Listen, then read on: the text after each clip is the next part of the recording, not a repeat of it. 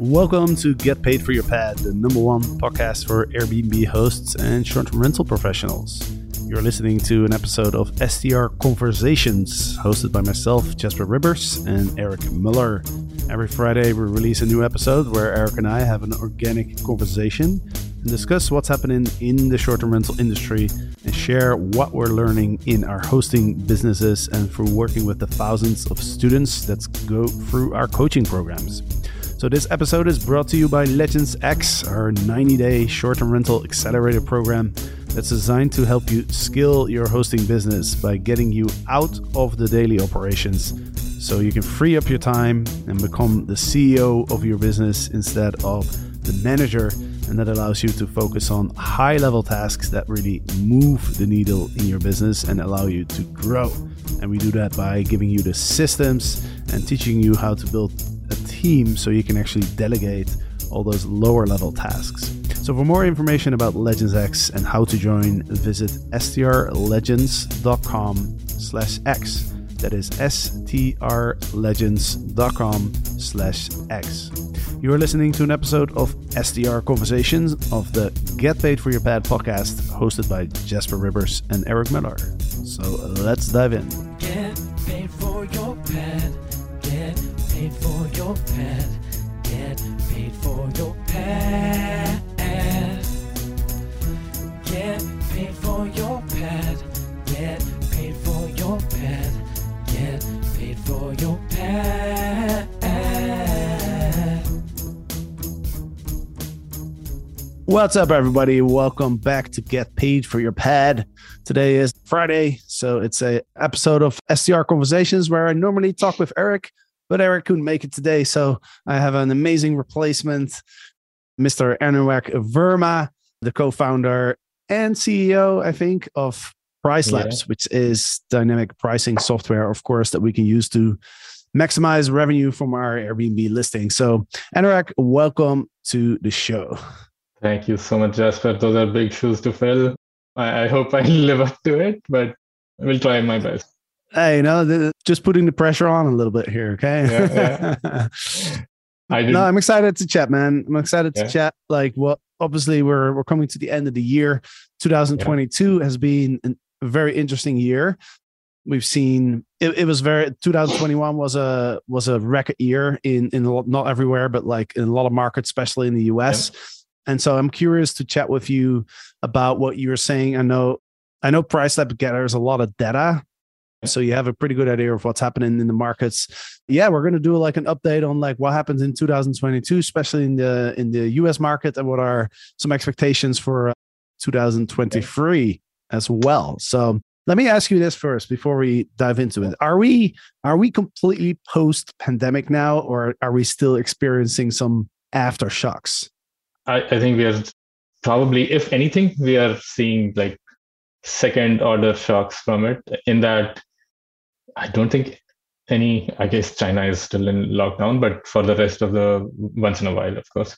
But for the rest of the world, I, I don't think we are seeing much happening on that front. And even when it happens, people are vaccinated and people have stopped caring about it in some ways. I think, Yeah. at least in the US, right now it's covid flu and rsv like all kinds of things floating around and people are like yeah what can you do Yeah.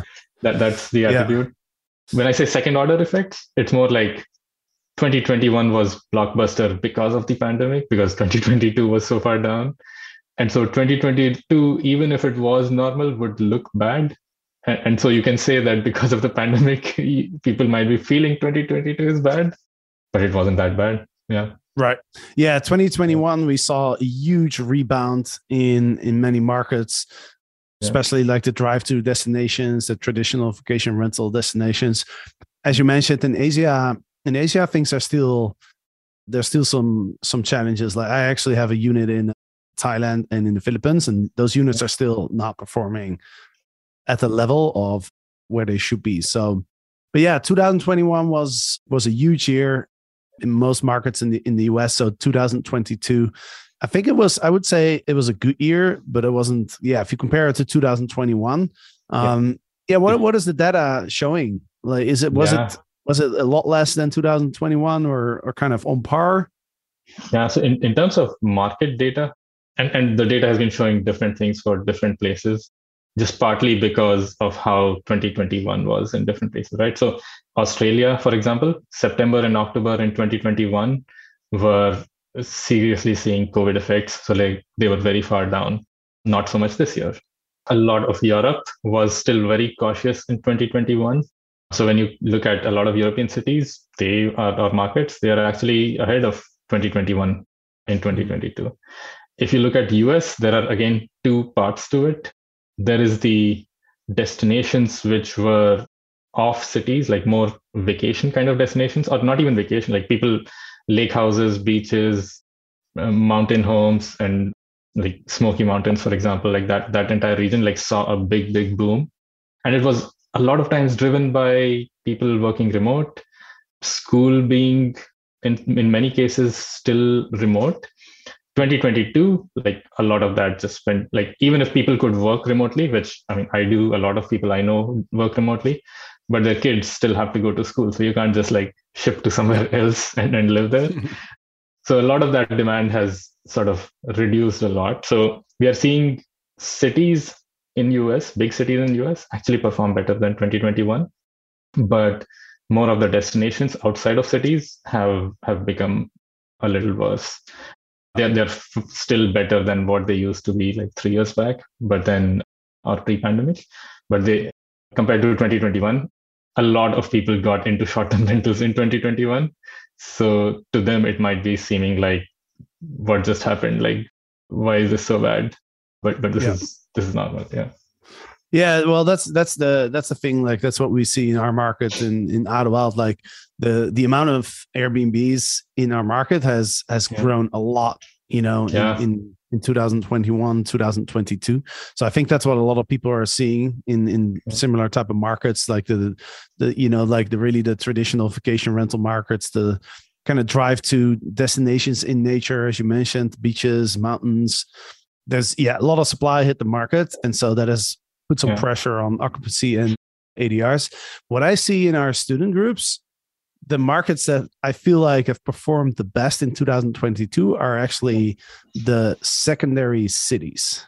You know, cities like Kansas or Nashville, like those type of cities. Is that something you see as well?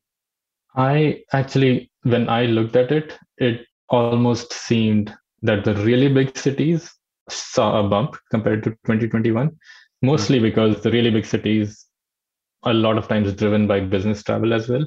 And business travel wasn't happening much in 2021 and then it bounced back in 2022 at least when i looked at it the tier 2 cities i don't know if i should call them tier 2 but like i looked at for example columbus nashville like a lot of cities like that.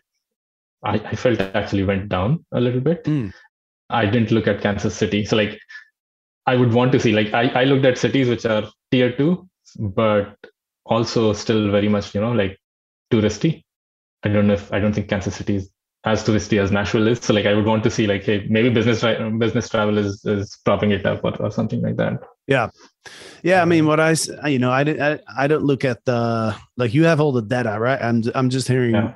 anecdotal yeah, yeah, stories from students, right? So so that's hear, yeah. if you have enough anecdotal stories now you have data yeah yeah exactly uh, yeah so yeah so that's interesting so the bigger cities yeah. like we're talking new york los angeles yeah. like those cities have performed yeah. relatively well in 2022 but that's mostly because 2021 those are the, the markets that didn't recover as quickly right so that that makes sense so as a whole 2022 versus versus 2021 did we see if we take the whole of the US, did we see a drop? Yeah. Was it constant mm-hmm. or did we see some growth? I did not see the numbers for the US as a whole, but from whatever I've been hearing, the general occupancy has come down a little bit compared to mm-hmm. 2021. And that still doesn't mean that it's bad. It's just that I mean it's it has it had to come down. And anytime occupancy comes down, RevPAR generally tends to also come down because people then adjust their rates down compared to what they would have if occupancy had yeah. stayed strong, for example. One thing I did notice when I was looking at a lot of data was, and this was, I actually looked at worldwide, is length of stay continued to fall down. Like 2020 was sort of peak of long lengths, stay lengths. 2021 saw a dip, and then 2022 again saw a dip. So, like pointing back to the same thing that people who were transplanting themselves to a different city and go work from there and do school from there for a month or two months, um, they are potentially not doing it as much anymore. Right. Because the kids have to go to school, so they Yeah. they don't have that flexibility that they had in 2020. Yeah. And by the way, can you explain what RevPAR means, just for the people that aren't familiar with that? term? Yeah, yeah. So RevPAR is very so anytime you think about if you only have one property, let's say, RevPAR, the definition is revenue per available for us, it's a rental and rental night, you can almost say. So suppose you have 30 days in November and you made $900, just as an example, in rental revenue that, that month your RevPAR is 900 by 30, which is 30. If you made $1,800 in that month, your RevPAR is 1800 by 30, which is 60. So seems like a very straightforward calculation. Why should I worry about this?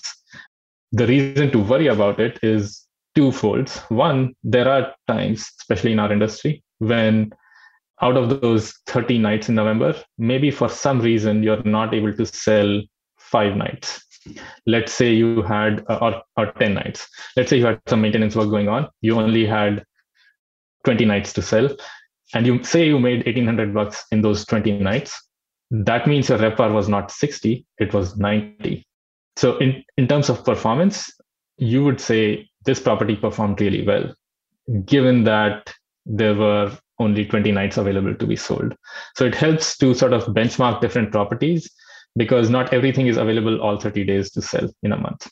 Yeah. So one is that. Right. Second one, as you scale, this, this becomes even more important because a lot of times the way to measure performance is looking at year over year. Like there is so much seasonality, it's not right to compare November to October, but it is okay to compare November to last November. And say last November you were managing five units and you made 10,000 bucks in the in November. And this year you were managing 10 units and you made 18,000 bucks. How do you compare? If you look at revenue, Mhm. of course you did great. Like you you you bumped up by 80%. But from a pricing and revenue management perspective, it would say that hey, per unit per night, you actually dropped. So if you purely looked at per unit, earlier you were making 2000, this time you made 1800. So so your performance dropped but then maybe there is more to it maybe this year a lot of maintenance was going on so units were not available and so you should account for that so this is where revpar becomes helpful to say being able to compare on a night that could have been booked how much did i make so it's helpful to always have that as as a metric because a lot of times you think of occupancy as a metric or adr as a metric and the multiplication of those two is is what really Yeah. matters That makes a lot of sense. So RevPAR, so revenue per available room, is Yeah. really like the metric that's being used the most. I would say, like in in the hotel industry too, right? To compare apples to apples, because as you mentioned, yeah like yeah, we can look at revenue, but then let's say we we have an owner stay, yeah you know, we stay at our own unit for for two weeks or something during a certain month, and it's like, oh yeah, the revenue went down, but actually, the RevPAR might actually have gone up. still Yeah. happening up yeah Right? exactly. So it's um so for everybody out there who wants to really like analyze the numbers, that's probably the best number to look at, right? Yeah, exactly. And uh, this is again, it, it's something that came out of the hotels, and which is why most commonly people say rev par, and and you said per room, uh, which is because it, in hotels you have rooms. For vacation rental industry, a lot of people call it rev pan per available night.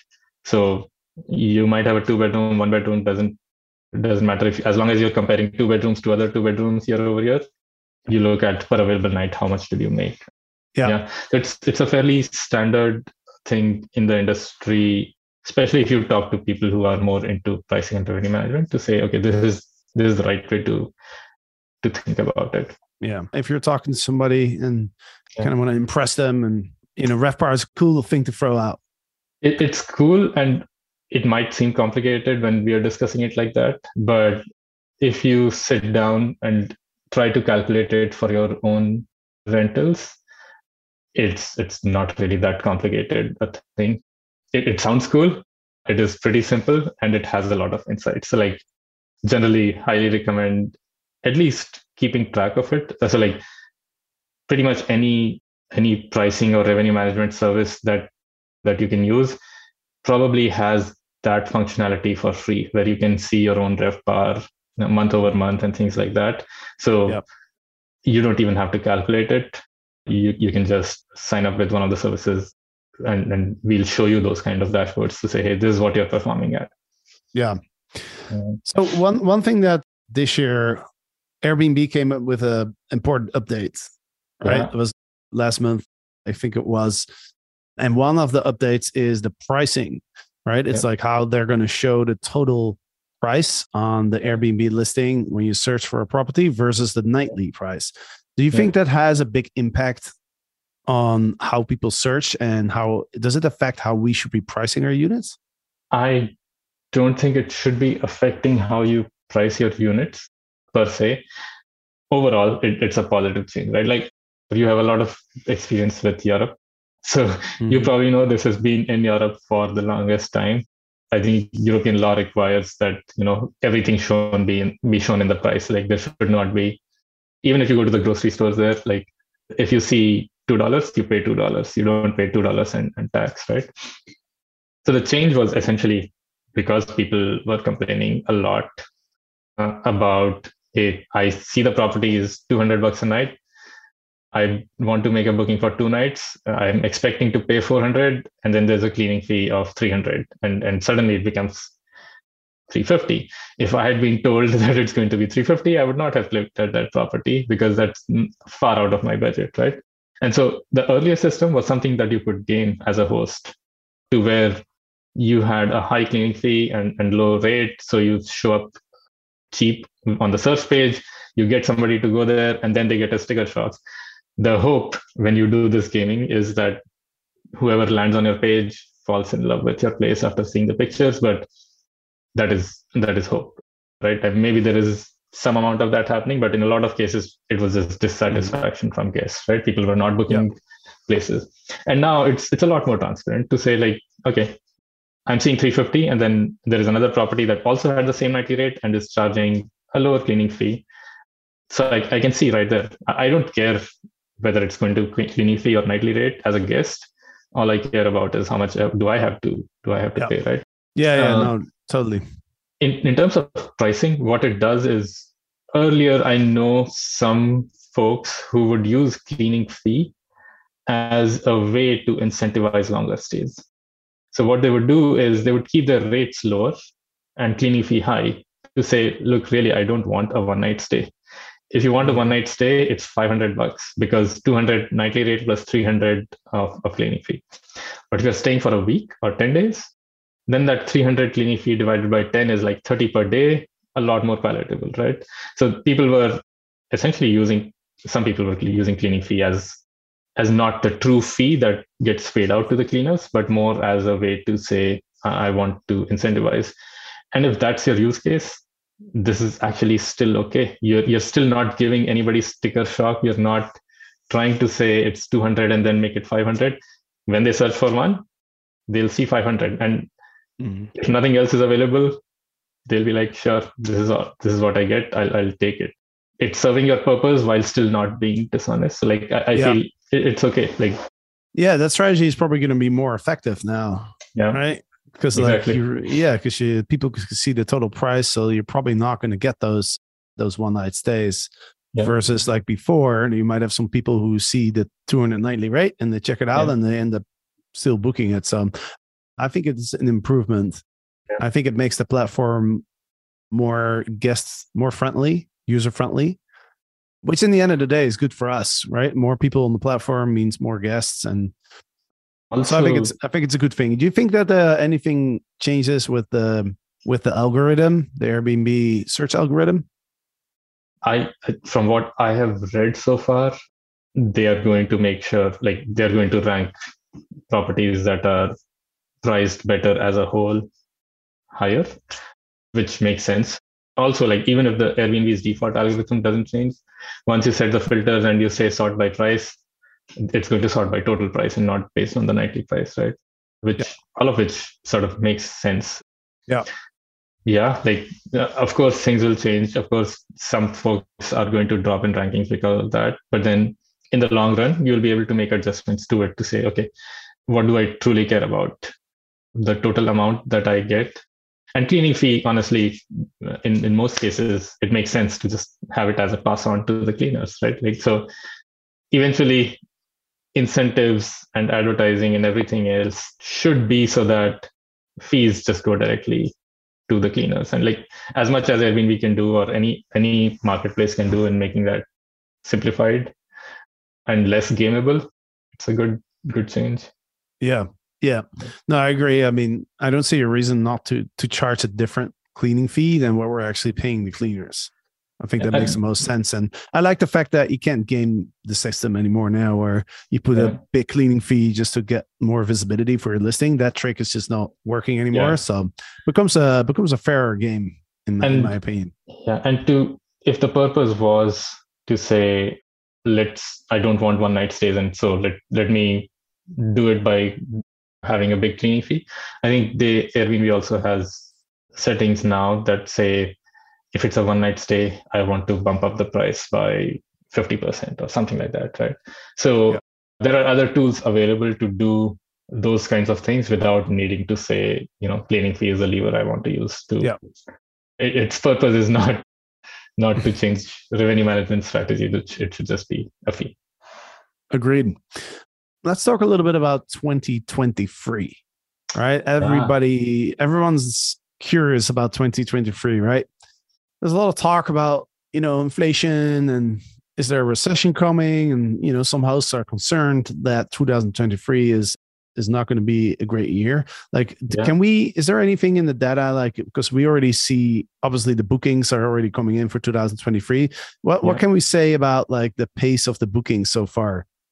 Yeah. So I, I want to go one level further out. For 2023, uh, for any year, the biggest season or the biggest time to travel is summer in, in most of the northern hemisphere, unless you're a ski location. And what we generally see is people hold on till January starts to start booking for the summer. This is like, of course, some people are booking right now, but January first week is when you see the avalanche like really show up. And I, I don't know what this is. I used to be at United Airlines and it was the same thing there. Like it's people know their budgets for different things. If you're in a business traveler, you know your budgets a little better, you know your schedule a little better. If you're traveling for leisure, then right now you all you're doing is looking forward to like Christmas and New Year holidays. And that's when you sit with your family and say, okay, what should we do for summer? And, and then when you go back and then then you book, right? So right now, very minimal booking activity happens for next summer. And in that minimal booking activity, at least right now, we are seeing that for the next summer, we are pacing behind what we saw in 2022. So, like at this time last year, if we, we were talking in December 2021, we would we were seeing maybe 3%, 5%, 10% occupancy in a certain market. Right now, in the same markets, we are seeing like 1%, 3%, 5% occupancy. So like people generally are are saying, I don't know what's going to happen, how the how the economy is going to shape up. So I'm going to hold off. And this is true anytime there is uncertainty. Like during COVID times when there was uncertainty in like, is there going to be lockdown or or are things going to be fine in two months? Nobody knew. So what what would you do? You basically said, I'm not going to book till I till I absolutely not absolutely, but with some certainty, I, I know what's going to happen. Yeah. And so we saw a ton of last minute bookings. So my, our advice generally to everybody has been make pricing adjustments, for example, for the next month or two months. Don't just because you are used to getting bookings six months out for summer and you didn't get it this time, don't start dropping your rates just yet. Uh, Yeah. And yeah. Yeah, because because those those bookings may still come, right? If everyone's kind of holding off because people are Yeah. worried about you know the recession, inflation, and I, actually Yeah. saw inflation inflation numbers seem to be on the on the downward trend Downward, right now, yeah. right? yeah. So it's very possible that a few months into 2023, you know, it kind of goes away as a topic, and then people Yeah. suddenly get more confidence, and they everyone Yeah. starts booking again. So interesting. So right now we're we're pacing a little bit behind, but you know, nothing nothing too crazy. As you mentioned, don't Nothing panic. too- don't, yeah, don't, don't start don't start lowering your prices quite yet, because you might miss out on on revenue then. and and nothing too crazy. I I would want to give an answer in after the first two weeks of January have gone by because that's that's where the volume starts showing up, and we'll be Yeah. able to say that okay, is is the volume showing up this year or not? And again, if it doesn't, that doesn't mean that you know you go crazy and and drop rates a lot. It just means that maybe you can make a few tweaks here and there. It, it's always you're always hedging right? So like there is one world in which the economy like there is a recession. And there's one world where things stay fine. And right now so few people are booking that you even if it's slower you don't need to go drop your rates as it gets closer by the time it's march now maybe you say hey the, the chances of if, if it is still slow by march the chances of it being softer are, are getting higher and higher so maybe i should see if i can get some bookings instead of you know holding off the my high rate uh, Yeah. so like this far out uh, no need to panic yeah Yeah. No, that makes sense. Are you seeing any big differences between Europe and the US when it comes to what happened in 2022, but also what we're seeing with the pacing for 2023? yeah. 2022 i can I, I can give an answer of like big differences. I think I, I hinted on it earlier as well but europe in 2021 had not like you know, at least the first half of 2021 europe was still very much in like covid mode. Like people were not traveling freely and, and things like that and then the second half recovered after that. But 2022 really like 2022 summers was and even 2022 like, uh, i was looking at november and december stronger than stronger than last year than 2021 us was much quicker in opening up after covid. So like everything is sort of running a little ahead of its time in the us so like 2021 was a big year and, and now it's normal. So it's possible that europe sees that kind of a thing where like okay 2021 was slow 2020 was better and maybe 2023 will will be a little slower compared to that just because 2022 was was stronger right i haven't looked at pacing specifically for europe most of the pacing information i saw was for us i can of course look at it and, and send it over if, if that helps Yeah, for sure. Yeah. Yeah. And I know Price Labs has a market report functionality Yeah. Yeah. that people can use for free, no? So there are two products on the reporting side. There is a product where you can see your own data and metrics and pacing. And so you can see your own portfolio to say, how am I pacing for 2023 compared to 2022? And that one is for free. All you do is connect your connect your properties to Price Labs. We charge for dynamic pricing, but if you don't turn on dynamic pricing, you can still access all the internal reporting that you want to, essentially. Mm. the market dashboards are depending on the market are either $10 a month or $20 a month. You get the first month free when you connect your properties. So if you don't connect your properties you have to pay 10 bucks or 20 bucks per month and you can turn it on or off as as needed. But if you connect a property even one property we basically say hey even if you're not using dynamic pricing go look at this market data Yeah. the other cool thing yeah, even if you're not using dynamic pricing in the dynamic pricing product itself, we only charge if you turn on the sync switch, which basically says, I want price labs to update rates. If you don't turn it on, you can still access all the market neighborhood data for that property for free. So it, Hmm. it's no charge. So you can see how summer is booking up and, and things like that for free anytime. The market dashboards are more like, I don't have a property. I still want to look at the data. You can go ahead and do that. But if you have a property, you can anytime look at market data for free. That's awesome, man. Is that your your gift to the short-term rental industry? Sure, yeah. Actually, this the pacing stuff that I talked about is something that rolled out earlier this month. So till now, we would show how is the future looking occupancy rate for your different properties and you could do comparisons year over year. But you couldn't do the pacing comparison. So like this one that we talked about like right now say july is far away but say it's 5% booked that is helpful but that doesn't tell me how is it compared to last year. Because last year i know eventually it was 90% booked but how was july last year in december the year before? Like was it 5% was it 10% if it was 10% then i know this july is being a little slower right now so Yeah. we added that layer on top earlier this month so and that's available for free as well so like if you connect your properties you can get a lot of these analytics for for your portfolio Awesome. Awesome. Are you guys planning to launch anything major in 2023? Yeah. So 2023, we have two or three, one significant improvements to our pricing algorithm itself. So, like accounting for a lot more information than we do today. And that's been possible because of a lot of infrastructure changes we have made. In terms of data products, the, the rollout that we did earlier this month about pacing, there's a lot more of that coming across the product. So, like, we are also rolling out a few free tools for people to be able to answer broader questions like hey how is the how is the entire short-term rental industry in the us doing? How is it pacing so we are rolling it out as a free tool because a free tool that you don't even have to create a login for to say if you want to find out how is uh, is summer in my state and it will be at a state level i think if you want to get down at a city or a micro market level then you create an account and look at it. But we want to create these tools to to be available so that every, anybody can come and see how's your overall market feeling essentially. Awesome. Yeah. Sweet dude. Well, I appreciate you coming on and giving us some updates here and you know sharing some some data.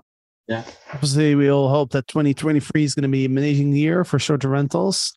I yeah pretty positive. I, I feel like, you know, there's always like ups and downs, but as a general trend, I feel like Yeah. the short-term rental industry, we're still moving. The trend is still our friend, you know, I think. exactly So it's it's growing so much it has grown so much from pre-pandemic like a lot of things that people talked about during the pandemic right? These were speculations at this point that because people don't want to stay in hotels people will come to short-term rentals and a lot of people had their first short-term rental stay after covid. All of that is is still true. Like it, it's generally even though we think 2022 is a softer year it's still beating 2019 which Mhm. even with all the supply growth that we have seen and uncertainty in the financial markets and things like that, yeah, the, the tailwind is still with behind us. Yeah. Awesome. Yeah. Anything else you want to share before we wrap it up? Yeah. I see two books on the shelf behind you, and I want to make sure that a third one gets added up there very soon. so this is a book a bunch of us co-authored and it's essentially trying to it's about direct bookings. So we have spoken a lot about airbnb in this call and how your ranking can change on airbnb depending on algorithms and things like that.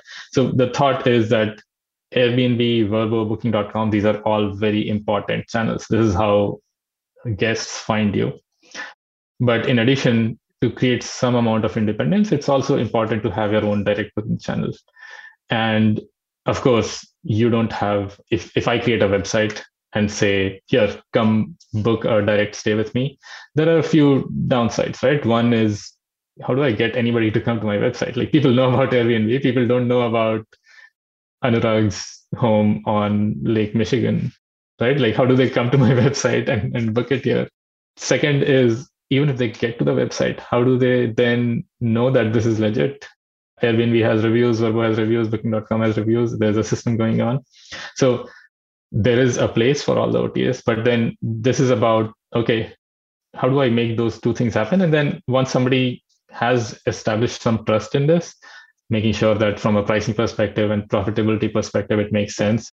So our chapter is about that to say, if once you have like a lot of other chapters are about how to get people to come to your website how to how to get them to trust your website and then our chapter is about how do you price it you know, keep prices in sync with the otas and how to make sure you're still running it profitably and you're not giving away it shouldn't be that you do this and you're making less money that you would have by doing it directly with Airbnb or Booking.com. Yeah. Right. So like those kinds Mhm. of things. Yeah, yeah. I noticed that like, you know, a lot of people charge a little bit less on the direct booking website and they use that Yeah. as a giving people an incentive to to Yeah. book direct versus through one of the OTAs. I've noticed that we get questions sometimes from our guests, you Yeah. know, on Airbnb, they book with us and then you know, they find our website and then they're like, Hey, I noticed on your website the the price is different. But it's often confusing because we use a pricing algorithm as well, right? So like Yeah. the prices change anyway every single Yeah. day. So so it's Yeah. hard to explain that to the guests where I was like, yeah, you know, the the price dep- depends on the day and it, it changes every day. And you know, from the guest perspective, the guest just thinks, oh, you know, Yeah. w- uh, one property has one price, right? Yeah. And then Exactly. they get confused about it sometimes. So sometimes I'm I'm struggling like how, how am I going to explain this, right?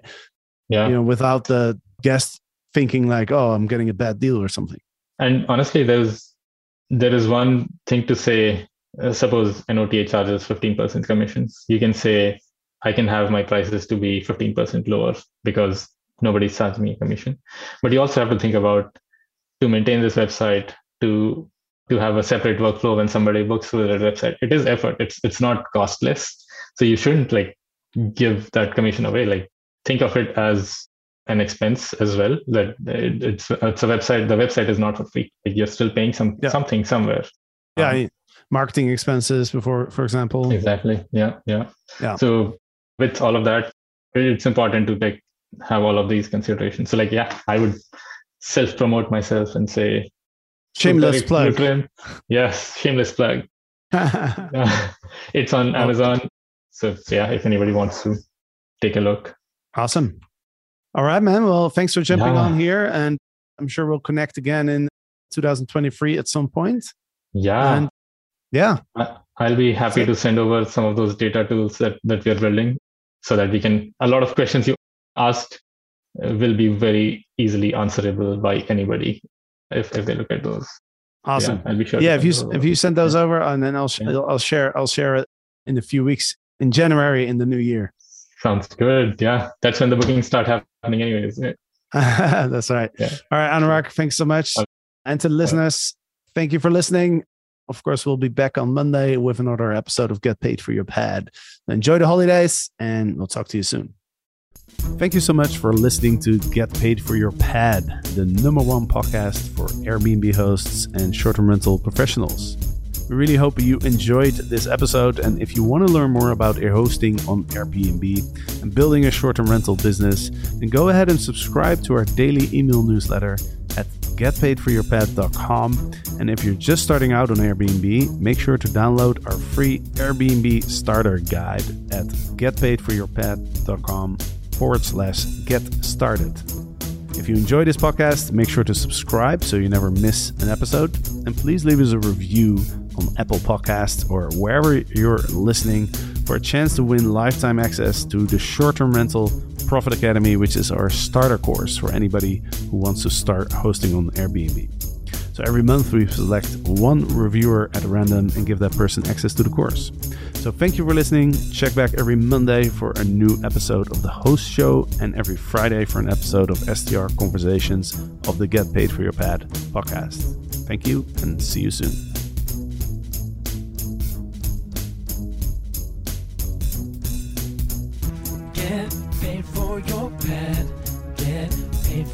For